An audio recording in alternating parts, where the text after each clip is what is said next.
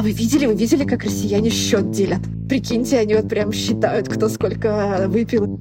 Ни в чем себе не отказываю. Два раза в день набираю себе полную ванну, лежу, отдыхаю.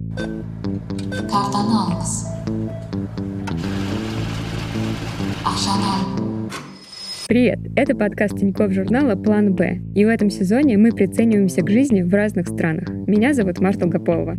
А я Илья Иноземцев. Мы наконец-то запускаем наш телеграм-канал. Он называется «План Б». Теперь вы можете читать нас в Телеграме. Мы будем публиковать там бэкстейджи наших съемок, старые выпуски, истории, которые не попадают в наш подкаст, истории наших эмиграций. Раз уж мы говорим с другими героями эмиграции, то почему бы и своей историей не поделиться. Поэтому подписывайтесь, ссылка будет в описании подкаста. Да, мы, наверное, там будем еще э, с Ильей записывать великолепные кружки. Вы, конечно, не должны это пропустить. И мы, кстати, не обсуждали, будем ли мы там открывать комментарии. Наверное, должны, чтобы кто-то наконец-то смог написать мне про мой гнусавый голос в лицо. В этом выпуске мы поговорим о Казахстане. Мы просто не могли пройти мимо такой большой страны, которую наши сограждане начали массово выбирать в качестве страны для жизни. И я посмотрела статистику, и оказалось, что российская диаспора изначально довольно многочисленная. Там из всего населения россиян около 15%. Вот я там ни разу не была. А ты? Я тоже не был ни разу в Казахстане, но я начну этот выпуск с фразы в поддержку всего Казахстана, которая звучит «Казактар Алга». Недавно я имел возможность орать эту фразу с трибун на матче хоккейного чемпионата мира Казахстан-Канада. Такая, знаешь, громкая вывеска, нечасто встречающаяся в современном спорте. Несколько десятков казахов, мне кажется, приехали в Ригу. Проиграли 1-5, правда. Поэтому, наверное, настроение немножко испортилось, но в целом э, все было весело. Я тебе так скажу, якуты и казахи считаются братскими народами. Может быть, только мной это э, считается, но в целом это похожий язык, это оба языка тюркской группы. Праздники солнцестояния, главное, вот Наурус и Исех тоже практически в одно время проводятся. Так что я чувствую связь с Казахстаном. А, мой близкий коллега Алмаз, который уже был в нашем подкасте, он тоже казах, я у него многому научился. И еще накину фразу из автобиографии бизнесмена из Якутии Арсена Томского, который создал и руководит э, сервисом InDriver. Он написал, что казахов и якутов объединяют понты. Оставлю эту фразу на суд слушателей и тебя, наверное, Маша. Никак э, не буду это оценивать, но вот скажу, что индрайвером я пользовалась, кажется, в Таиланде, и это было абсолютно великолепно.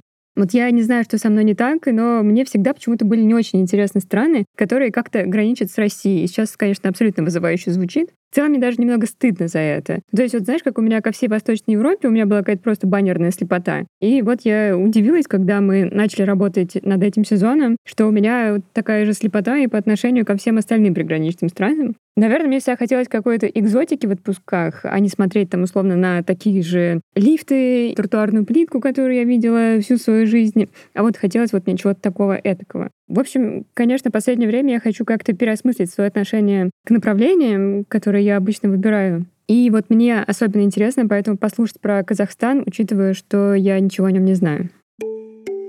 Казахстан очень похож на Россию, поэтому у меня как бы не было какого-то культурного шока. Я жила в Кирове, я жила в Питере, и Казахстан где-то на Киров похож, где-то на Питер похож. Общая температура по больнице одинаковая.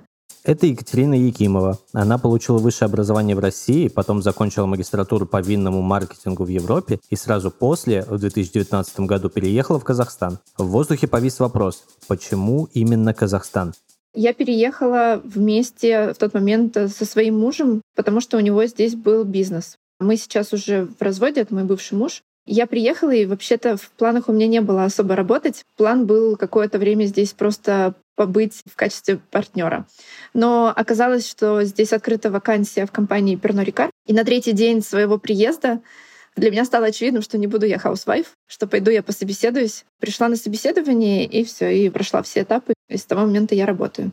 Таким образом, уже 4 года Катя находится в стране по рабочей визе и живет в Алмате, или, как говорят в самом Казахстане, Алматы. У меня годовое разрешение на пребывание, которое я обновляю каждый раз, когда я выезжаю за пределы Казахстана. Каждый раз я при возвращении в Казахстан в течение трех рабочих дней должна уведомить свой HR о том, что я пребываю здесь. У меня был такой кейс, когда мне нужно было выезжать из-за того, что я въехала и забыла уведомить. Пришла к своему HR и говорю, вот, ребята, у меня тут прошло не три рабочих дня, а пять рабочих дней, что мне делать? Мне сказали, что компания будет платить штраф, и этот штраф, он отличается от э, штрафов для физлиц. В общем, какие-то большие деньги. И сказали попробовать на шару просто съездить в Бишкек. До Бишкека тут ехать 4 часа попробовать на границе просто пройти. И все. И вот я так вот э, одним днем сгоняла в Кыргызстан, пересекла границу, поставила штамп, вернулась, и все. И в этот же день уже нормально отдала HR без всяких штрафов свеженький штамп в паспорте. Сейчас введен новый формат, что можно находиться 180 дней за полгода, как при каком-нибудь классическом шенгене. Тут Катя имеет в виду 90 дней. То есть, если вы три месяца здесь понаходились, и у вас нет каких-то разрешений на работу, вы там не привязаны к какой-то компании, а вы просто тусите у друзей, то тогда вам нужно выехать из страны, и, соответственно, следующие три месяца вы не можете въехать. Если бы я сделала ВНЖ, то мне вообще ничего не надо было бы делать, никаких рабочих виз. Для того, чтобы получить ВНЖ, нужно, чтобы у тебя был определенный запас денег на счете, что-то в районе там, 4,5 миллионов тенге. Соответственно, 9 тысяч евро да, у меня должно быть. Что дает ВНЖ? ВНЖ, во-первых, убирает вот эту проблему с пересечением границ. Тебе не нужно нигде регистрироваться, отмечаться, быть привязанным к работе официальной. ВНЖ позволяет получать кредиты и ипотеку. Еще один момент. У меня нет водительских прав. Я могу здесь отучиться в школе, но не могу получить права. То есть права я могу тоже получить, если у меня есть ВНЖ. Я получаю доход в России, потому что я работаю в онлайн, и, соответственно, у меня источники дохода российские. Если открывать деятельность здесь, то, насколько я понял, вообще открыть ИП здесь может гражданин Казахстана. То есть я как приезжий, как иностранец, я не могу открыть ИП. Это Сергей Гончаров. До переезда в Казахстан осенью 2022 года у него была своя студия татуажа в Краснодаре, а теперь он ведет блог и курсы по фотографии. Плюс Казахстана в том, что я мог сюда быстро приехать, сюда легко было добраться. Плюс из всех стран я все-таки рассматривал что-то такое более понятное мне по менталитету. То есть какой-нибудь там Бали или Таиланд, я не совсем понимаю. Ту же самую Турцию, тоже я для себя не рассматривал, потому что много знакомых ребят, которые в Турции, они говорят, что совсем разные как бы у нас взгляды на мир, разные люди и как бы чуть сложнее. Впервые я приехал сюда по работе, где-то там в августе меня пригласили. Я удивился, насколько это классная страна. Сам город Алмата очень продвинутый, очень красивый. Все говорят там на русском языке. Очень все друг к другу спокойно относятся. Очень развитое все. И вот, кстати, что меня очень удивило, что вот у нас госуслуги. Супер удобный сервис, все. Диджитализация, цифровизация тотальная. Здесь она еще на голову выше. То есть здесь есть приложение, которое называется Каспи. Это как если бы в Сбер воткнули госуслуги и прокачали бы его на две головы. То есть можно, сидя в кафешке, как вот мы друг другу скидываем деньги на Сбер, можно продать другому квартиру или купить машину. Соответственно, в остальном то же самое. Здесь есть вот аналог нашего МФЦ, называется ЦОН, Центр обслуживания населения. Я туда пришел, мне сказали, какие принести бумаги, я принес, и все очень быстро, буквально за один день я пошел проконсультировался, нужно получить цифровую подпись, по-моему, бесплатно, кстати только с флешкой своей нужно прийти. Потом тебе говорят, приноси вот эти документы, работодатель подготавливает документы, я сюда приношу их, все, мне выдают разрешение на год. На следующий день сразу выдали. Все очень удобно, вот максимально. У тебя есть карточка, у тебя есть банковское приложение. Во всех магазинах можно делать переводы. Во всех вот маленьких магазинчиках, какие-то овощные лавки, например, там все просто через переводы. Через Каспи же выставляются все государственные счета, коммунальные услуги, пошлины, вообще все. Все продавцы могут тебе выставить счет через Каспи. Соответственно, у тебя в Каспи приложении хранятся вообще все твои документы. Здесь вместо паспорта у ребят удостоверение, вот как водительские права, да, такая карточка УДВ. Соответственно, там загружен вот этот УДВ, там загружен загранпаспорт, все справки, вообще все. Потом на Каспе есть магазин, то есть ты можешь зайти и что-то купить, у тебя будет доставка. Недавно они открыли Каспи объявления. И, по сути, это сервис как Авито. То есть там продают все БУ. В общем, Каспи захватывает все. У них еще пока только нет такси. Так, ну пока я присуждаю Казахстану 5 баллов.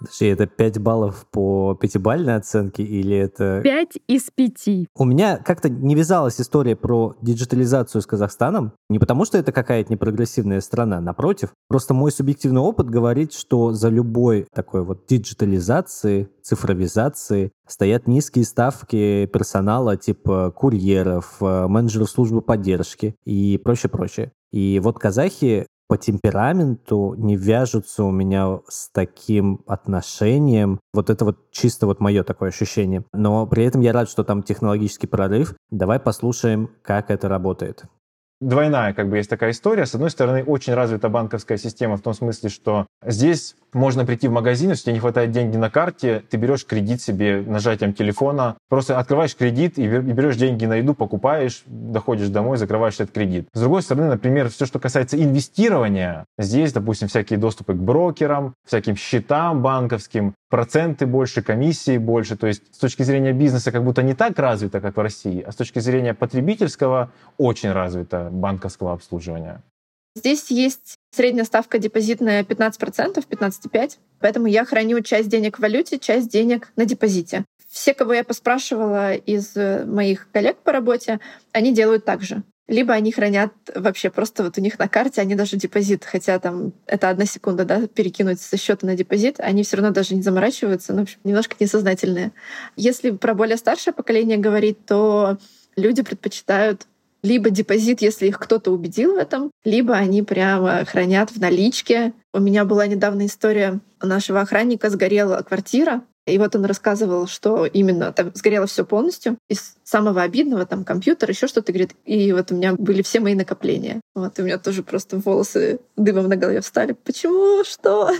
Почему вы хранили наличными? Ну вот есть какое-то недоверие общее постсоветское к э, банкам. Коллега рассказал историю, как недавно они продавали машину дедушкину, там какой-то старый москвич, потому что дедушка умер, и вот надо было машину продать. И они в багажнике, там, где запаска, нашли заначку в миллион тенге. Ну, чуть меньше 200 тысяч рублей. Тоже наличкой. Ну, что я могу сказать? Понимаю, разделяю. Если бы мне кто-то сказал, не знаю, еще полтора года назад, что я буду хранить часть своих накоплений в наличных, то я бы, конечно, рассмеялась ему в лицо. Но вот мы здесь, и теперь вот я тоже немного опасаюсь квартирных э, краж и пожаров. Кстати, у нас была недавно забавная история. Мы с Никитой пытались прикинуть, какая у нас сейчас в итоге финансовая подушка. И вот часть денег у нас лежит просто в чемодане. И у нас с ним разошлись мнения, сколько мы из этой подушки как бы тратили, что-то мы там доставали. И вот каждый запомнил оставшуюся сумму по-своему. При этом нам этот чемодан очень лень доставать, и мы до сих пор не знаем, сколько их там. В общем, возможно, вот эти деньги, они как бы уже только в моих фантазиях, конечно, находятся. Мы вот не упомянули в прошлом выпуске, да, но я же гостил в Тбилиси, гостил у тебя, и жалко, что мы записываем, и я узнаю об этом чемодане только сейчас. Мне интересно несколько вещей. Удобно ли было бы на нем спать? То есть он набит э, деньгами настолько, что он как бы становится такой плотный, ортопедический, или нет? И потом, ну, типа, вот вы не знаете, сколько там, типа, денег, ну, как бы, что там, 10 лари туда, 10 лари сюда. Я вообще это все говорю, потому что у меня поломался стандартный алгоритм подсчета денег. Копится больше денег, чем обычно, но они складываются так неожиданно, что я реально каждый месяц чувствую, будто достал зимнюю куртку, а в ней 100 рублей. Я вот не знаю, как это работает. Там, знаешь, какая-то система, округляется сумма, которую ты платишь, ну, вернее, ты платишь, и если это, типа, сумма некратная 10, то там, типа, условно, несколько евро, они вот улетают автоматически на этот счет. Вот, и я как бы такой думаю, а, ну я же молоко купил за 2 евро, а оно посчиталось за 5. Я как бы это не обнаружил там в чеке, потому что оно размылось по каким-то другим штукам. Хотя это на самом деле довольно много. И, короче, это очень сложно трекать. Я не понимаю эту методику подсчета. И каждый раз вот забавно. Я каждый раз открываю этот счет и смотрю, блин, у меня там 30 евро скопилось за неделю. Откуда? Абсолютно тебя понимаю, потому что у нас дома появилась, знаешь, такая вазочка с монетками. И мы оттуда время от времени достаем вот эти вот монетки и идем к деду за шоти. Это вот этот вот их э, грузинский лаваш. И то есть иногда мы забываем достать монетки, и мы понимаем, что мы сейчас купим в магазине абсолютно вот этот стандартный скучный хлеб вместо великолепного, пышущего жаром шоти, который приготовил дедушка в подвале. Прости, я просто понял, что чемодан, ваза с мелочью. Короче, я неэффективно провел совершенно свою ночь у вас в гостях. Так что да. Илья, я тебе более того скажу, у нас еще тысяча долларов лежит вот просто на полочке в серванте, в общем, рядом с вазочкой с монетами. И я такая думаю, блин, убрать или нет? Потом нет. Ну, думаю, ну, Илья свой, ну пусть лежит. Здесь есть большая проблема закредитованности людей. То есть очень у большого количества людей кредиты. Вот у нас как-то сейчас в России я такого не замечал в последнее время. А здесь огромное количество ломбардов, микрозаймов, лотерей везде. В этом же банковском приложении Каспи ты можешь там взять себе кредит. И дошло до того, что процентов, по-моему, 20 людей есть именно кредиты, то есть они покупают еду в кредит, то есть не хватает просто на еду. Здесь есть неравенство с точки зрения зарплат. Здесь средняя зарплата по стране в районе 200-300 тысяч тенге. Если переводить в рубли, это где-то там варьируется от 30 до 50 тысяч рублей. Но, например, вот у нас есть какие-то позиции низкоквалифицированные, мерчендайзеры в магазинах, например, или водители, или те, кто у нас в офисе работает, охранники, уборщицы. У них зарплата, я думаю, что в районе 150 тысяч тенге. В переводе на рубли это около 25 тысяч рублей. Мы не могли не спросить, как обстоят дела с работой для иностранцев, в том числе россиян. Понятно, что все зависит от ожиданий по заработной плате и по условиям труда. То есть смотря, что этот россиянин будет искать. Но в целом нет никаких вообще проблем. И даже есть отношение к экспатам и релакантам такое чуть-чуть приоритизированное, да, назовем это так. Возможно, оно сейчас поуменьшилось, потому что большая волна была приезжих, довольно легко все трудоустроились, как по мне. То есть, возможно, не совсем на те зарплаты, которые были в России, или не на те должности, которые были в России, но вот с самим фактом трудоустройства проблем точно нет. Здесь есть нефтяная и газовая промышленность. Очень много людей, которые работают вот в этой нефтянке. Например, города Актау, Атырау, Актюбе. Это те города, которые расположены вокруг нефтедобывающей промышленности. И вот, например, в Атырау очень много экспатов. Есть Астана, куда приезжают, возможно, какие-то консультанты по государственным и по финансовым проектам.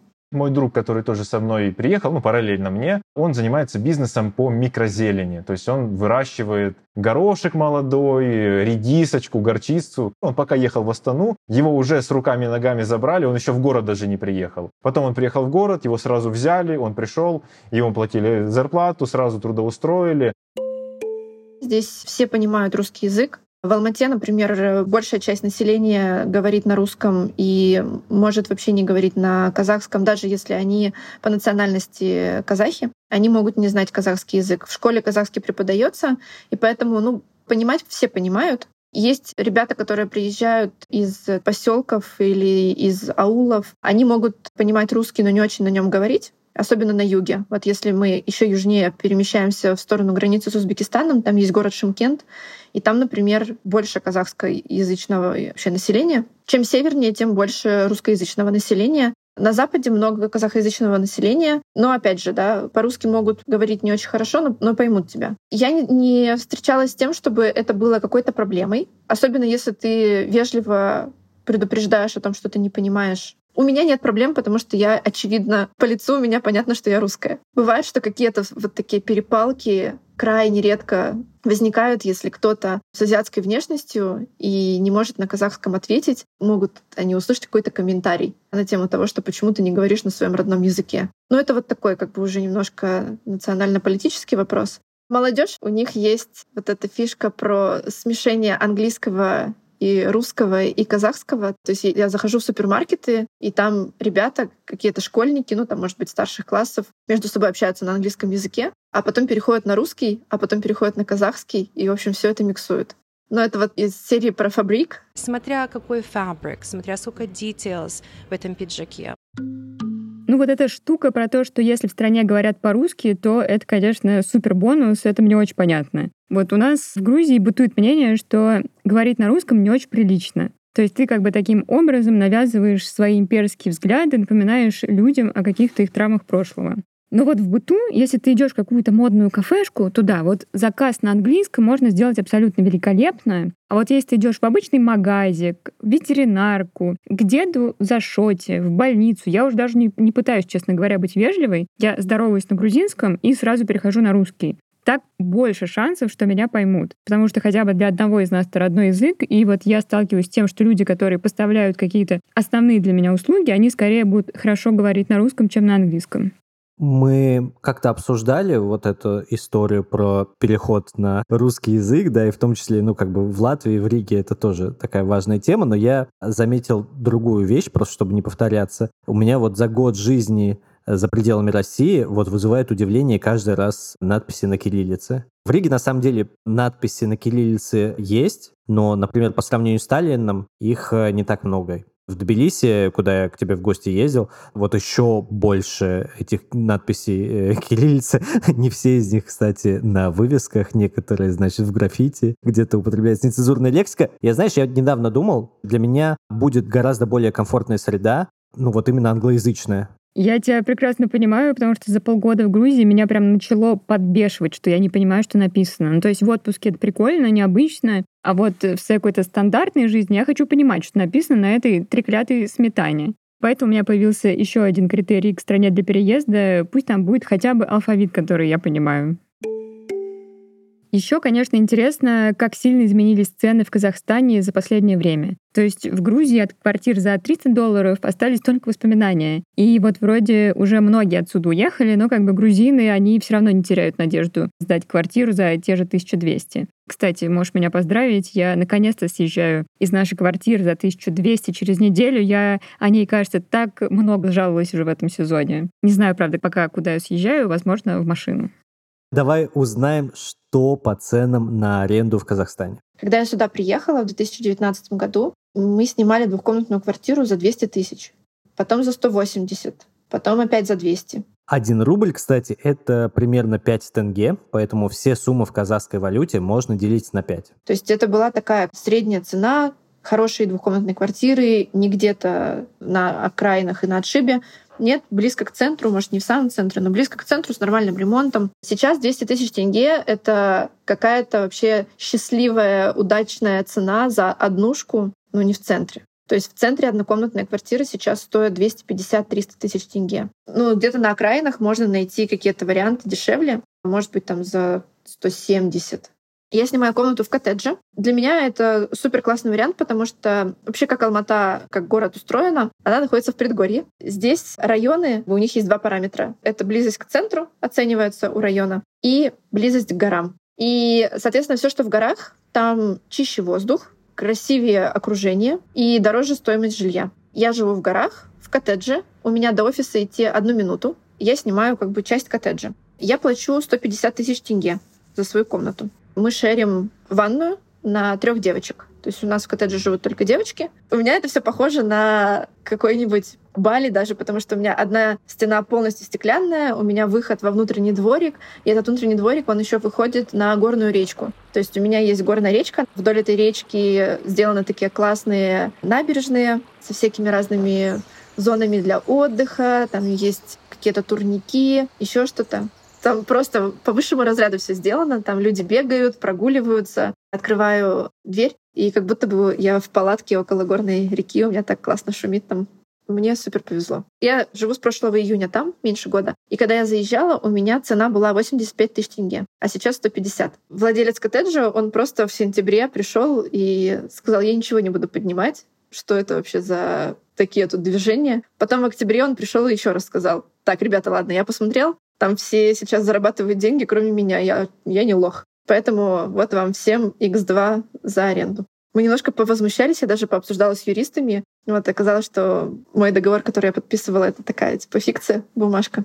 В итоге я просто начала платить 150 тысяч. Не, ну я не могу, конечно. Я тоже слышала от знакомых историю. Они, кажется, приехали из Армении. Мы думали, что мы такие друзья с квартирными хозяевами, что, несмотря ни на что, у них не поднимется рука нас выселить, чтобы селить кого-то в цене выше два раза. И вот это с ними дважды уже происходило. Каждый раз у этих хозяев поднималась рука. С одной стороны, тейк про то, что да, все зарабатывают, а ты как лох и сидишь и сдаешь за копейки, он как бы понятен. С другой стороны, мне кажется, что из Грузии все как раз уезжают, потому что хозяева задрали цены на квартиры. То есть здесь как бы и так все дорого, потому что страна маленькая и очень мало товаров. С другой стороны, как бы ты еще кучу денег за аренду платишь. Так что, мне кажется, в долгу это, конечно, так себе стратегия. Ну, я вот изучаю по разговорам с друзьями европейский рынок, там обратная история. Все настолько зарегулировано, что нужно делать презентацию на свою семью, на свое животное, чтобы показать, что ты вообще э, годишься в квартиросъемщике. Приходится предлагать цены выше рынка по аренде, чтобы тебя гарантированно заселили и платить депозит наперед, в лучшем случае на три месяца, а так, ну, как бы многие просят там за полгода. Я думаю, что, с одной стороны, это, ну, как бы гарантия защиты, с другой, я вообще не завидую никому в прохождении этого пути, еще и презентацию о себе делать. Ладно, о себе презентацию еще делать, это я как бы и для поиска работы делал, но презентацию о собаке, вообще мне интересно даже, как это выглядит, ну, типа там один слайд. Представляю просто презентация своих собак. Как бы одной собаке 7 лет, это уже очень надежный сотрудник, ей можно доверить абсолютно все. Вторая собака, она уже почти выросла,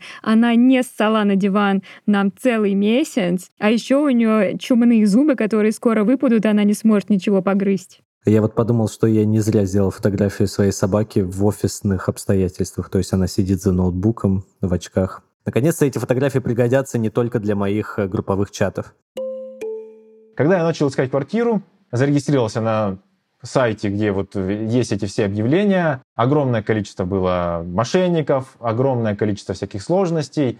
Квартиры, которые хотя бы мало-мальски были приличные, их забирали буквально за несколько часов. Доходило до такого, что вот прям квартиры абсолютно убитые, такая, знаете, советская убитая квартира в центре города где-нибудь там или где-то, даже не в центре города, просто там вот в более-менее какой-то доступности, ее могли сдавать там, не знаю, за 35 тысяч рублей а она убитая вот абсолютно. То есть у нас такую можно снять, не знаю, за 12 тысяч рублей в Краснодаре, а здесь была очень высокая цена. Три дня дергался, дергался, в итоге решил вести себя немножко не по правилам, как говорят, позвоните в это время, приезжайте к нам на, на посмотреть квартиру в это время. Я просто, когда нашел квартиру, которая мне нравится, я за два часа позвонил на этот номер 40 раз, потому что номера просто обрывают. Ты звонишь, занят, занят, занят, занят.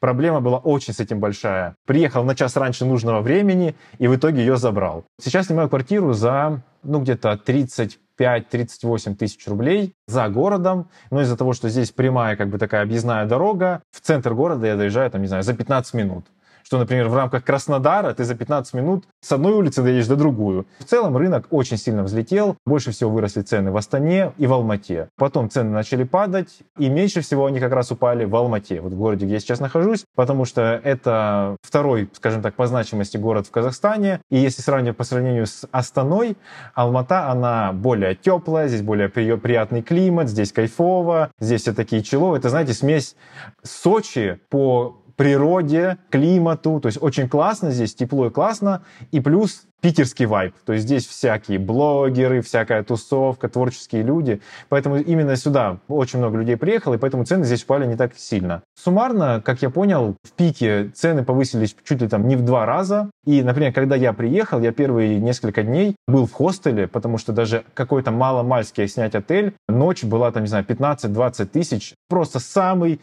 базовый отель, с учетом того, что здесь цены, в принципе, на все гораздо ниже, чем в России проблема с жильем была очень большая. Для тех, кто поспешил сейчас вычеркнуть Казахстан своего списка, по скриптум от Сергея про коммунальные платежи. Сколько уходит на ЖКХ? Гораздо меньше. То есть, например, в России я платил 6,5 тысяч летом, 8 тысяч зимой, живя ну, как бы в хорошем районе города. Там есть консьерж, там охраняемый двор, там все дела. Здесь я примерно за такой же уровень плачу 1200 рублей. При этом ни в чем себе не отказываю. Два раза в день набираю себе полную ванну, э, лежу, отдыхаю. Очень дешево. Вот тут делаем паузу. Я просто триггерюсь вот на этой фразе всегда про полную ванную. Для контекста расскажу пару вещей. Значит, в Риге практически везде душевые. Ванны мало у кого есть. Мы вот в числе этих счастливчиков, у которых есть, значит, и душ, и ванная. Вторая вещь. Отопление отключено уже, ну, там, с полтора месяца. Но за апрель я заплатил 400 евро. Это, ну сколько там, почти больше 30 тысяч рублей. И год назад сумма была на 20-30% ниже. Я вот, ну как бы не залезал в свои вот эти счета, но я точно это помню. И вот как мы недавно выяснили, я рассказывал об этом, коммунальные платежи в нашем доме, они делятся пропорционально метражу, пропорционально весь дом. И вот я обвиняю, я даже не побоюсь этого, Жакюс, значит, кого-то из своих соседей, что они реально наполняют ванны доверху горячей водой по несколько раз в неделю. В нашей семье это роскошь в целом, да, у нас ванную принимает только дочка по объему воды, который, типа, уходит, и сколько вот мы платим там за теплую горячую воду, ну вот я думаю, что один прием ванны стоит, ну, евро 10, ну, то есть где-то 800-850 рублей. Кошмар. Вообще, э, мне кажется, что вопрос ванны — это такой водораздел. Как бы между более успешными людьми и менее успешными людьми, там, возможно, даже как бы на более глобальном уровне странами. Потому что вот в Грузии тоже практически нету ванн, только душевые кабины, и мы как бы тут все травмированы уже этими душами бесконечными. Вообще я ненавижу просто мыться стоя, просто какой-то кошмар. Мы даже с друзьями сняли на выходные какой-то просто нереально дорогущий дом, в котором была очень классная ванна в комнате с панорамными окнами на третьем этаже. И, в общем, у нас там было практически расписание. Мы эту ванну принимали просто по кругу бесконечно. И вот сейчас я еще смотрю на свои счета за московскую квартиру. Обычно за коммуналку я платила 1008-10, а сейчас мне приходит счет, ну, как бы не меньше 11 тысяч. И я спрашиваю своих квартирантов, типа, у вас там вообще как, все нормально? А они мне говорят, ой, да мы просто ванну любим принимать. И вот я представляю, как они лежат в моей великолепной ванне со свечами, а я, значит, стою как дура вот в этой еще в нашей ужасной ванне в красно-черных тонах. Просто проклятие. Но вообще я хотела еще предложить, что мы можем сделать обзор на наши ванны и наконец-то тебя раскулачить. Это я придумываю контент для нашего телеграм-канала, на который можно подписаться ванной, где нет еще и ванной. Я вообще, в принципе, не фанат вот такой обычной ванной. То есть я за последние пять лет принимал ее раза три, мне кажется. Я вообще фанат душа, тим душ. И сейчас вот эта вот история с тем, что реально дорого получается еще платить за прием ванны, может, это болезнь у меня такая. Это я так ловко перекидываюсь на тему медицины. Немножко расскажу про какие-то шаманские штуки. В целом местная медицина здесь нормальная. Вот она, я к ней отношусь так же, как к медицине, например, в Кирове. Здесь есть обязательно медицинское страхование, медицина бесплатная, есть поликлиники, есть больницы. Они от российских вот в плане вообще всего вы можете представить себе российскую поликлинику или больницу, здесь все то же самое. Есть хорошие врачи, есть не очень, хорошие сервисы не очень. Ну, в общем, как попадется. У меня страховка от э, компании, Поэтому, опять же, я тоже за прием врачей особо не плачу и хожу по страховке в частный медицинский центр, к которому мы привязаны. В среднем прием стоит где-то 10 тысяч тенге. Ну и дальше там направляют уже на разные анализы, УЗИ. 10 тысяч тенге — это сколько, да, там, будем считать, что это 1700 рублей. В Питере, по-моему, также стоит прием врача. Так что да, я это воспринимаю как не очень дорого. Какие-то мои женские консультации тоже 10 тысяч стоят. Ну, до 15 тысяч тенге. Практически это такая средняя цена. Но периодически я хожу еще ко всяким разным, ну не то что нетрадиционным, конечно, врачам, но все равно. Иногда, когда у меня там что-то болит, и мне не очень хочется идти к обычному терапевту, я спрашиваю рекомендации, мне кто-то там какие-то номера дает. Как-то раз ходила к гомеопату, у гомеопата прием стоил 30 тысяч тенге. 5 тысяч рублей я заплатила, и мне прописали какие-то таблеточки но мне их хватит, мне кажется, лет на пять, и я за них заплатила потом вот за эту баночку 3000 тенге. 500 рублей. Я считаю, что тема шаманских штучек, она не раскрыта. Запишите нам войс, кто сталкивался, очень любопытно. Но так-то мы за доказательную медицину, и у Тинькофф журнала даже есть об этом целый подкаст «Прием». Послушайте, если еще не слушали, ссылку мы оставили в описании. И там есть э, прекрасный выпуск про нетрадиционную медицину. Вот про что у нас пока нет целого подкаста, так это про еду. Поэтому мы используем любую возможность, чтобы поговорить о ней подольше в плане «Б». Усаживайтесь поудобнее. Продукты где-то процентов на 20 дешевле, чем в России. Дороже порой раза в два всякие овощи, фрукты. То есть, например, бананы, кажется, стоят рублей 150, когда, допустим, в Краснодаре их покупал по 90. Плюс есть нюанс, что много продуктов они значительно дешевле, но они почему-то такого более бюджетного уровня. То есть, если ты покупаешь творог и не читаешь состав, в твороге может быть, допустим, маргарин. Или ты покупаешь кефир, а, а в кефире добавлено сливочное масло в составе. Как будто из-за того, что все равно цены и покупательская способность у людей здесь ниже, чем в России, соответственно, для них делают более дешевые продукты, и они ниже по качеству. Первое время мы жили с другом, мы ходили раз в неделю за едой в супермаркет. Мы не ездили на рынок, как нам советовали, потому что до рынка пока доедешь. Мы выходили в крупную сеть 10 тысяч рублей на двоих на неделю. Соответственно, на одного это 5, в месяц это 20 тысяч если питаться в супермаркете. При этом покупали, в принципе, ничего себе не отказывали. Кстати, рыба очень дорогая. Какой-нибудь, если пойти купить филе какого-нибудь тунца или еще чего-то, почему-то очень дорого очень много и достаточно дешевая кисломолочная продукция, потому что здесь есть национальное блюдо курт, здесь любят э, айран, и, например, если у нас ты идешь есть шаурму где-то в магазинчике или там в этой палатке, тебе там шаурма и чай, или шаурма и кола. Здесь все едят шаурму с айраном. Это такой, как кефир, только соленый. Я вообще такой не понимаю. То есть у нас как-то кефир, у меня такое ощущение, что это такой напиток, ну, как-то пожилых. То есть бабушки, дедушки пьют кефирчик для пищеварения. Здесь все вот просто массово пьют айран и едят курт. Курт — это такой твердый, сухой, как сыр. Соленый тоже. Кисломолочная продукция дешевле. Что касается ресторанов, кафе, в принципе, все так же, как и в России. Цены, ну, я думаю, что процентов, опять же, на 30 дешевле, чем в России, если ты вот брать заведения аналогичного уровня. В Алмате, так как это один из вообще лучших, ну, и, а может быть, лучший город Казахстана, здесь есть все. Здесь есть доставки э, за мгновение куда угодно. Здесь есть точно так, так же Яндекс. Все кафешки, рестораны тоже в большом количестве. Уровень сервиса такой же. Единственное, есть интересный нюанс, что в отличие от России, здесь от тебя не просят чаевые, а они включены автоматически в чек. От э, там, 10 до 20 процентов, в, в зависимости от заведения. По-моему, здесь НДС у нас в России 13 процентов, а здесь он, кажется, 15. Поэтому здесь как бы 15 процентов сразу внизу пишут. За обслуживание 15 процентов. Здесь чаевые включены в счет. И дальше как бы мнения расходятся, что с ними делать. Оставлять ли сверху чаевые, или они уже включены, и поэтому оставлять не надо. Но на самом деле это какой-то там полууход от налогов, полузарплаты. И, в общем, как-то очень странно устроено. Я всегда сверху все равно оставляю несмотря на то, что они включены в счет, потому что у меня много друзей э, рестораторов, я знаю, что сам официант этих чаевых не видит. И поэтому я все равно что-то оставляю. Но, наверное, людей это смущает. Ну, я слышал, что вроде как от этого можно отказаться. То есть, типа, я за обслуживание доплачивать не буду вот этот вот процент. То есть я вот заплачу, как в меню там написано. Но на практике просто все платят. Лично мне так больше нравится, потому что когда мне приносят эту баночку, и официант на тебя стоит, ну, типа, я же хорошо тебя обслужил, положи. Каждый раз смотришь на него такой, типа, блин, опять. А здесь тебя просто сняли в два раза больше, и ты такой, ну ок, такая жизнь. Здесь не делят счет. Если мы, например, просим разделить счет, то здесь к этому относятся, как будто бы мы жопошники какие-то. Потому что, ну, слушайте, ребята, нас 8 человек, давайте просто на 8 поделим. А то, что один пил чай, а другой там съел 5 курсов, все таки да ладно, ну потом мы там как-то сочтемся. Ну, серьезно, вы сейчас будете высчитывать. У меня, например, в компании, когда в сентябре и в октябре приехало много россиян, прям это обсуждали, и вот как бы так вот в формате типа сплетен. А вы видели, вы видели, как россияне счет делят? Прикиньте, они вот прям считают, кто сколько выпил или там еще что-то. Это такой мавитон.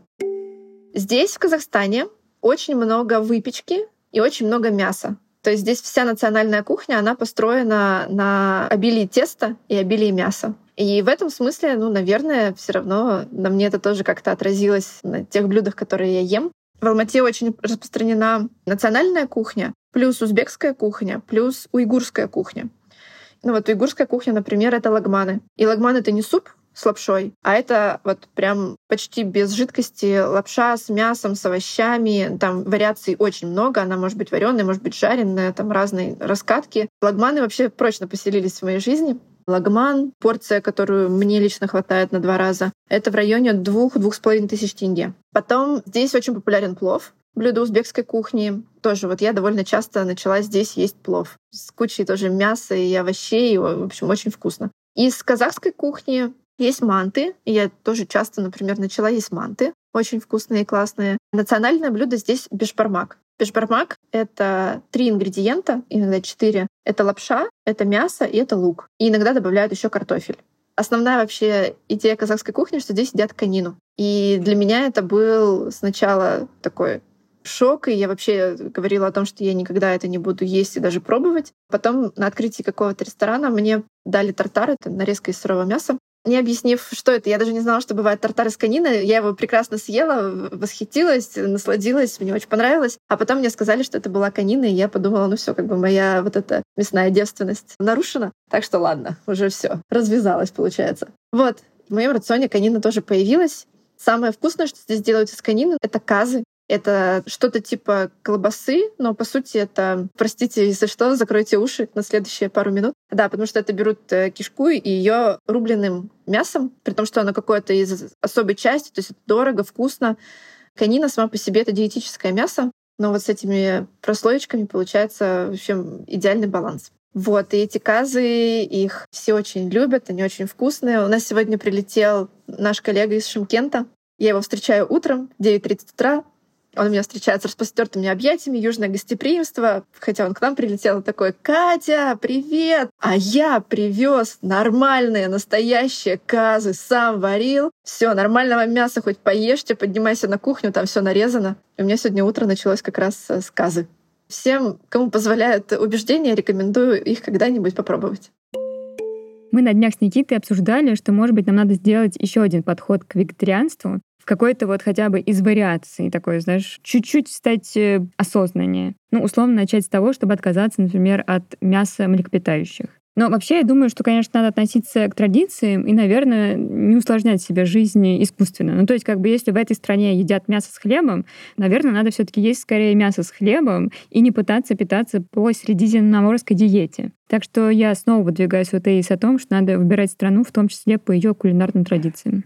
Ты знаешь, я над этой фразой размышлял, надо ли выбирать страну по кулинарным традициям, но я вот наоборот, я вот сейчас думаю, что всю жизнь воротил нос от рыбы и яиц, и только последние 6-7 лет полюбил прямо их готовить и употреблять. И точно так же отношусь к зарубежным кухням. Мне все как-то интересно. Я думаю, что я вот такой вот э, приспособленец всеядный, и ничто мне не помешает делать э, раз в неделю рыбный день а раз в неделю какой-нибудь веганский. Я столько блюд научился готовить за жизнь, что вообще по этому поводу не переживаю. Плюс вот у нас в семье есть люди, которые придерживаются, назовем это, особых диет, поэтому я очень легко переключаюсь. Это, ну, для меня как способ познания мира такой. Я скорее переживаю в этом случае за людей, которые придерживаются жестких принципов в еде, вот я расскажу историю, которая приключилась с моими приезжими знакомыми в Риге. Они купили себе гастротур по центральному рынку, и их там кормили свиными ушами, пятачками, такие вот деликатесы латышские. А они в этой компании были частично веганы. Ну, то есть несколько людей, они вот мясо не ели.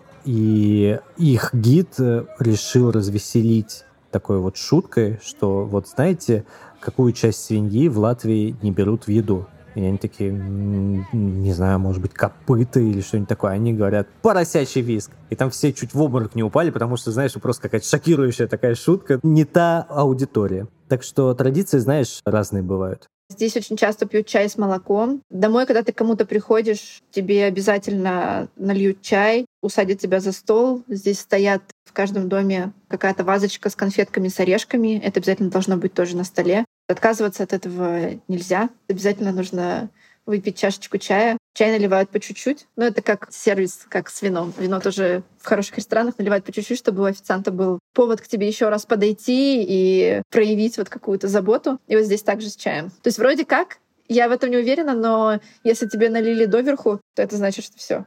Тебе говорят, так, давай, допивай, да, и уходи. Еще про Казахстан и про какие-то, может быть, стереотипы. И вот для меня одно из самых сложных, к чему я привыкала, это было то, что здесь чай разливают женщины всегда. В России все равно же напитки в основном разливают мужчины. Может быть, это в моем окружении было так. Вспомним алкоголь, его точно разливают мужчины. И обычно все равно какие-то напитки приносят к столу и разливают эти напитки мужчины, ухаживают.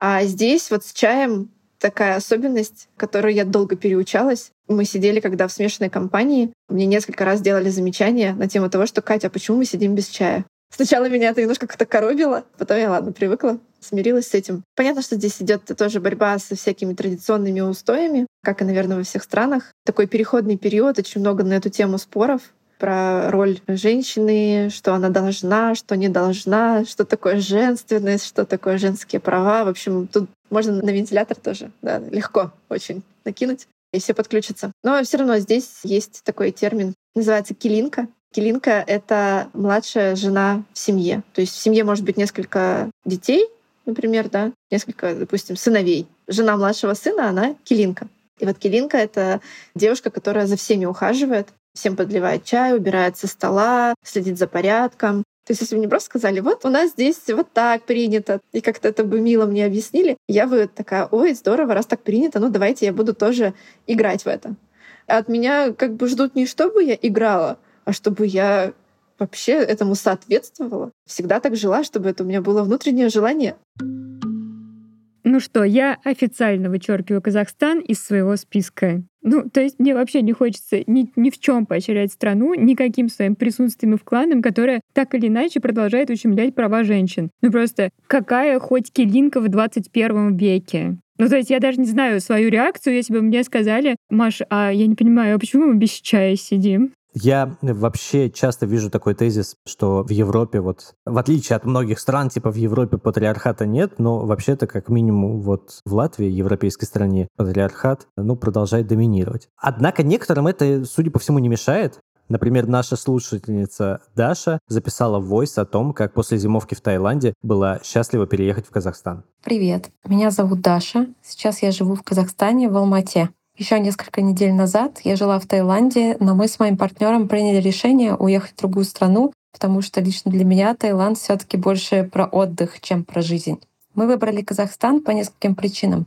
Первое — понятный россиянину быт, сервисы, язык и прочие радости жизни, которые начинаешь ценить только за рубежом. Второе — я родилась в этой стране, и она мне абсолютно понятна. Третье, здесь довольно просто сделать регистрацию и в дальнейшем получить другие документы для легального проживания на территории страны. Четвертое, страна граничит с Россией, и в случае чего можно быстро и безболезненно для кошелька приехать к родителям и близким.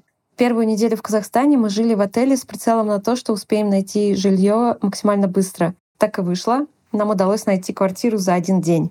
Сейчас мы арендуем небольшую евродвушку в центре Алматы за 380 тысяч тенге в месяц. Это примерно 70-80 тысяч рублей по текущему курсу. Конечно, можно было бы найти и дешевле. Мы видели и более бюджетные варианты, но после жизни в Таиланде нам хотелось комфорта и квартиры с отличным ремонтом, близко к центру, чтобы все было под рукой. Поэтому мы не старались экономить. Владельца квартиры сделала нам регистрацию. Это было бесплатно и быстро, примерно в тот же день, как мы сняли квартиру.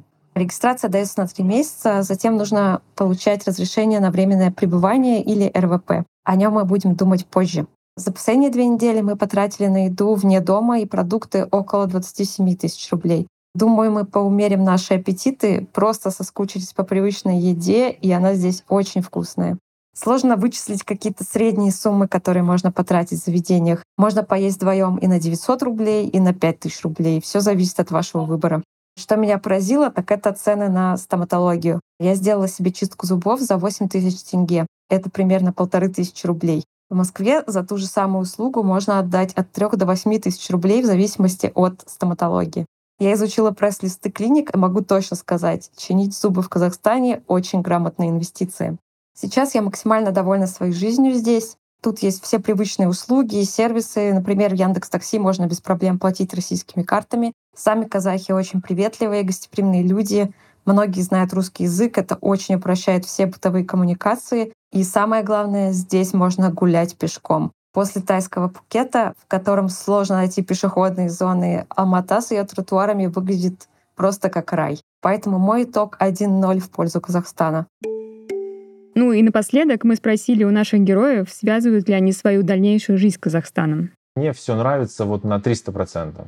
Я люблю комфорт, с одной стороны, с другой стороны, я люблю очень природу. И в этом смысле, например, вот Алмата — это идеальный город потому что здесь очень современный, классный город, в котором огромное количество перспектив, и плюс он окружен шикарной природой. Просто в 15 минутах езды какая-то Швейцария, горы потрясающие, и все, и все классно. Поэтому с точки зрения всего, что мне жизненно интересно, необходимо, здесь есть все. Поэтому в современных реалиях как будто бы загадывать дальше, чем на послезавтра сложно, но на данный момент все, что я вижу, мне здесь нравится очень-очень, и, и могу представить, что я здесь э, буду жить всегда. Мне здесь очень нравится. Персонально у меня просто особо вариантов нет, куда мне бы еще поехать. То есть в Россию я пока не планирую возвращаться. Да, моя специализация алкогольная, она тоже немножко ограничивает мои страны для переезда. Мне комфортно в Казахстане. В Казахстане у меня есть две проблемы. Это очень неудобный транспортный хаб.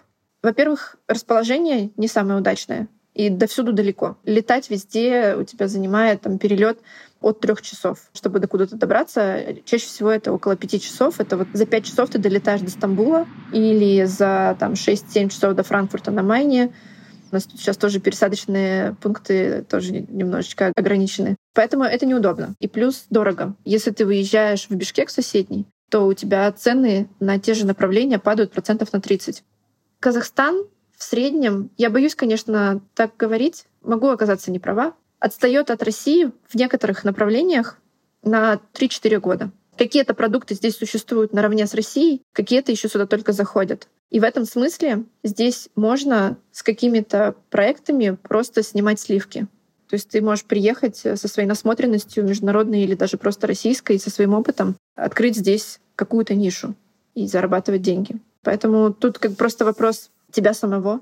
Куда бы ты ни переезжал, ты же везде везешь с собой себя.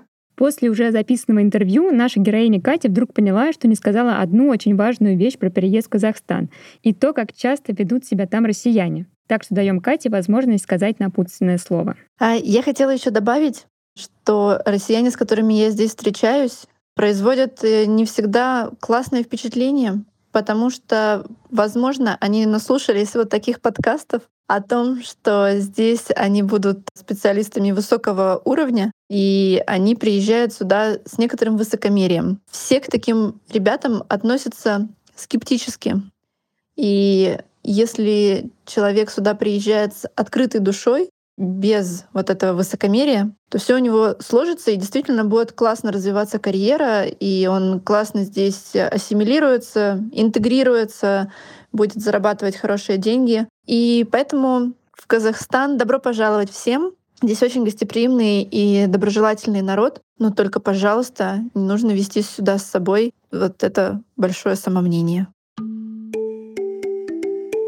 В общем, смешанные у меня остались чувства. Ты знаешь, наверное, мое основное впечатление такое, что это как будто немножко похоже на Россию. В смысле, что вот это не очень, вот тут немножко похуже, здесь можно улучшить, зато возможности. Мне бы, наверное, очень хотелось там как-нибудь бывать, как-то вот просто закрыть эту лакуну своей необразованности и понять, а какая она на самом деле жизнь в этой стране. Но, с другой стороны, например, я слышала, что местные минус 5 ощущаются как минус 50, а еще так как город находится между гор, а топят все абы как, чем попало. В общем, это во многих странах, оказывается, есть такая проблема. Есть проблема со смогом, который держит там холодные месяцы. И вот, наверное, если все-таки подводить какой-то честный итог, то все-таки не продали мне Казахстан, не продали. Думаю, прежде всего потому, что стол накрывают женщины. В общем, не в мою смену. Ну, у меня родственники сейчас живут в Казахстане, им нравится, ну, я не могу не испытывать дружеских чувств к народу, государству Казахстана, потому что он как-то мне близок духовно, скажем так. Ну и как вообще можно не любить страну с такой едой и с таким вот продвинутым населением? Ты же понимаешь, что вот эти все мемы про силу Казахстана, они лишь отчасти мемы. Ну, типа, это вот отчасти прикол, а на деле, как бы, это реально так оно и есть. Вот эти все, типа, шутки, что Казахстан такой продвинутый, или, знаешь, когда там, типа, показывают там, сравнивают картинка, типа, Москвы и Алматы, например, и, типа, Алматы — это какой-то футуристичный город, а Москва не очень. Я надеюсь, что мы с тобой в конце сезона сделаем большую табличку со странами, где мы, в общем, пометим, за какие страны мы проголосовали, и там будут какие-то пересечения, где мы с тобой все-таки сможем встретиться. Да, и там окажется, что я почти за все страны голосую за, кроме, наверное, Таиланда. Вот на такой ноте мы завершаем наш подкаст.